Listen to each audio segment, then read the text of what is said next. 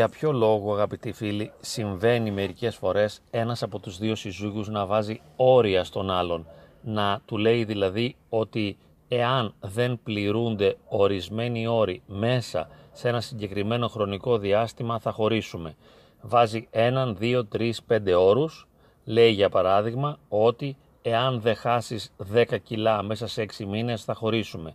Εάν δεν σταματήσεις να φωνάζεις, να εκνευρίζεσαι και να με μαλώνεις, θα χωρίσουμε. Ή εάν δεν έχεις τη διάθεση να έρχεσαι σε σεξουαλική επαφή μαζί μου, θα χωρίσουμε. Ή εάν δεν μπορέσεις να κάνεις οικονομία σε συγκεκριμένους τομείς, ώστε να χαλάς τόσα χρήματα αντί για τόσα θα χωρίσουμε. Τι σημαίνουν αυτοί οι όροι; Γνωρίζουμε ότι αγαπώ σημαίνει σέβομαι και δέχομαι τον άλλον για αυτό που είναι και του επιτρέπω να υπάρχει ελεύθερα δίπλα μου.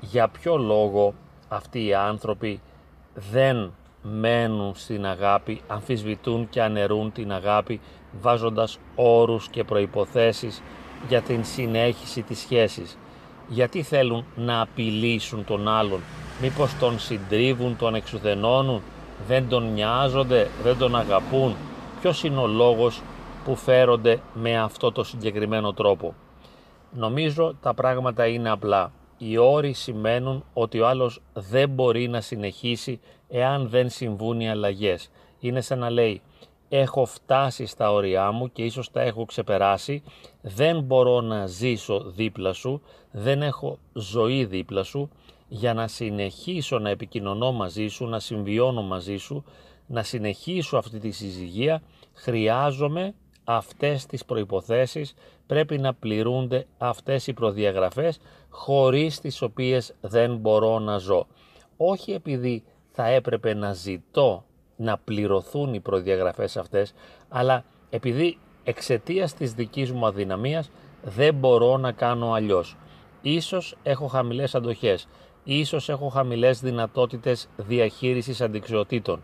Σημασία έχει πως δεν αντέχω, δεν μπορώ, δεν πάει άλλο και για αυτό το λόγο σου λέω πως εάν δεν αλλάξεις σε αυτά τα σημεία τότε θα χωρίσουμε διότι εάν δεν αλλάξεις το γεγονός ότι θα συνεχίσεις να παραμένεις ο ίδιος ή η ίδια συνεπάγεται ότι εγώ διαλύομαι, σκοτώνομαι, βασανίζομαι, υποφέρω, δεν υπάρχω και ίσως έχω και μία τάση επιθετικότητας να κάνω κακό σε σένα και τα παιδιά, κάτι που δεν θα το κάνω ποτέ, αλλά βλέπω πως εκτρέπομαι, γίνομαι επιθετικός, κάνω φασαρίες και η συζυγία δεν είναι πια γόνιμη και λειτουργική.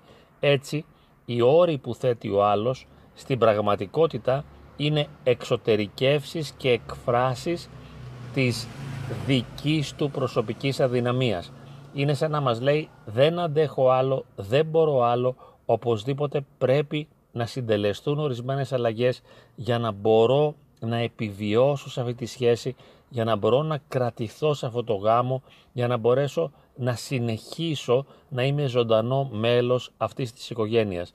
Διαφορετικά δεν έχω τη δυνατότητα, δεν μπορώ να συνυπάρχω. Νιώθω εξάντληση, εξουθένωση, διάλυση, συντριβή, λιώνω, χάνομαι, σβήνω, πεθαίνω. Ίσως δεν μιλήσει με αυτόν τον τρόπο γιατί ο θυμός δεν του το επιτρέπει. Ίσως μείνει μόνο στους όρους και στις απαιτήσεις. Γι' αυτό το λόγο κάνουμε αυτές τις επεξηγήσεις. Ο άνθρωπος, ο οποίος είναι σε ένα γάμο και θέλει να φύγει, έχει σοβαρούς λόγους για να το κάνει. Ίσως βέβαια θα μου πείτε έχει βρει μια άλλη γυναίκα, έναν άλλο άντρα, είναι ερωτευμένος και αυτό σίγουρα είναι ένας σοβαρός λόγος για το χωρισμό. Όμως πολλές φορές πριν να βρεθεί ο άλλος σύντροφος ή και χωρίς καθόλου να βρεθεί ο άλλος σύντροφος, το άτομο, το μέλος της οικογένειας υποφέρει, βασανίζεται και για αυτό το λόγο εκρήγνεται, για αυτό το λόγο και απαιτεί.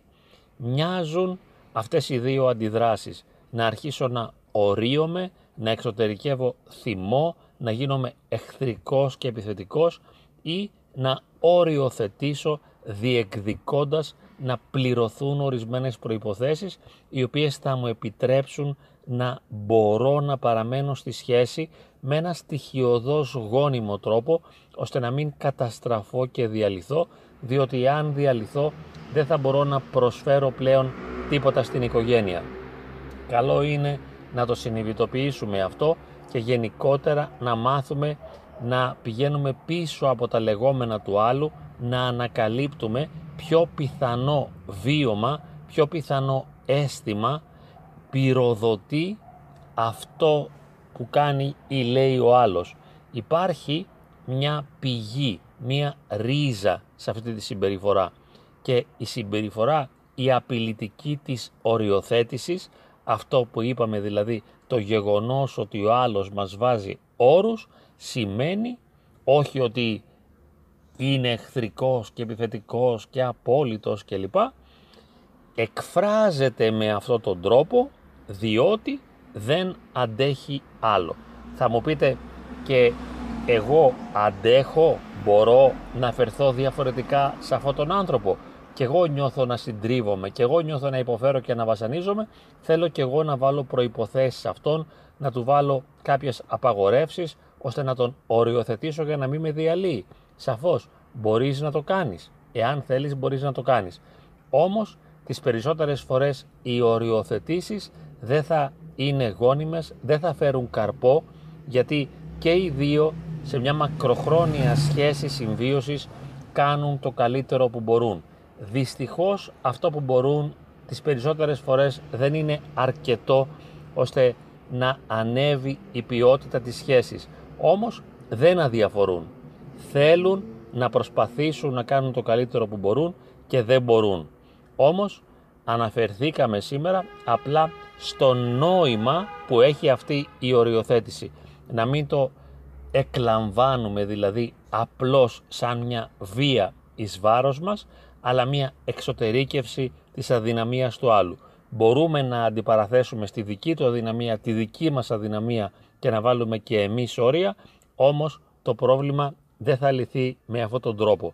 Απλά ρίξαμε φως σε αυτή την λειτουργία της οριοθέτησης, προσπαθήσαμε να καταδείξουμε λίγο πώς λειτουργεί αυτός ο μηχανισμός των απαιτήσεων που μπορεί βία να θέσει ο ένας σύζυγος τον άλλον ως προϋπόθεση για να μπορέσει να συνεχίσει να είναι μέσα σε ένα γάμο, σε μια σχέση συμβίωσης.